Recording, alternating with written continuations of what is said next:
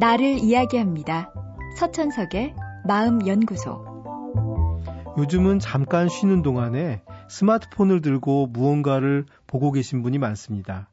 미시간 대학의 마크 베르만 교수는 사람들이 학습을 하는 데 있어서 휴식이 어떤 역할을 하는지를 연구하였습니다. 그는 사람들에게 한 번은 대학 인근의 숲속을 산책하게 하고 다른 한 번은 대학과 도심을 산책하게 하였습니다. 오십 분간의 산책이 끝난 후에 주의력과 학습 능력을 평가해 보았는데 상당한 차이가 발견되었습니다. 자연 속을 산책한 경우에 사람들의 주의력이 더 좋았고 학습도 좀 더 잘할 수 있었습니다. 자연과 도심의 차이는 정보의 차이에 있습니다.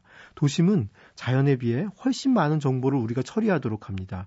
비록 산책이지만 도심에서 접하는 여러 정보들은 우리의 뇌를 피로하게 만들고 그 결과 뇌는 지치고 효율성은 떨어지게 되죠. 우리가 휴식 시간에 즐기는 여러 가지 활동들도 지나치게 자극적일 경우엔 휴식보다는 피로를 유발할 수 있습니다. 그럼에도 우리는 쉬는 시간을 수많은 정보와 함께 보냅니다. 쉬는 시간에 뇌가 오히려 더 바쁜 경우도 많습니다.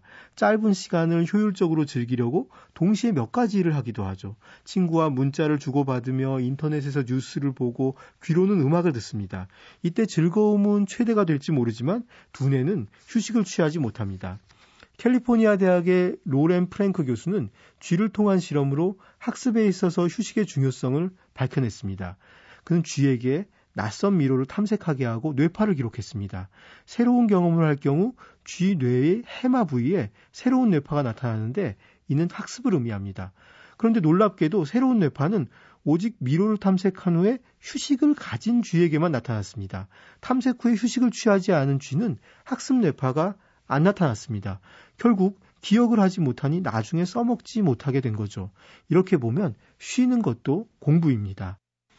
우리의 뇌는 휴식 없이도 활동을 할 수 있지만 휴식 없이 일만 할 때 깊이 있는 작업은 어려워집니다. 그럼에도 우리는 아이들에게 아주 짧은 휴식만 주면서 장시간 공부를 시킵니다. 아이들은 장시간 공부로 인한 지겨움을 이기려고 짧은 휴식 시간에 스마트폰과 컴퓨터를 가지고 노는데 이는 쉬는 게 아니라 뇌를 혹사시키는 것입니다. 어른들도 마찬가지입니다. 잠시 멈추는 시간은 그저 쓸모없는 시간이라고 생각합니다. 하지만 멈춤이 없는 시간이야말로 그저 흘려보내는 의미 없는 시간이 될지 모릅니다.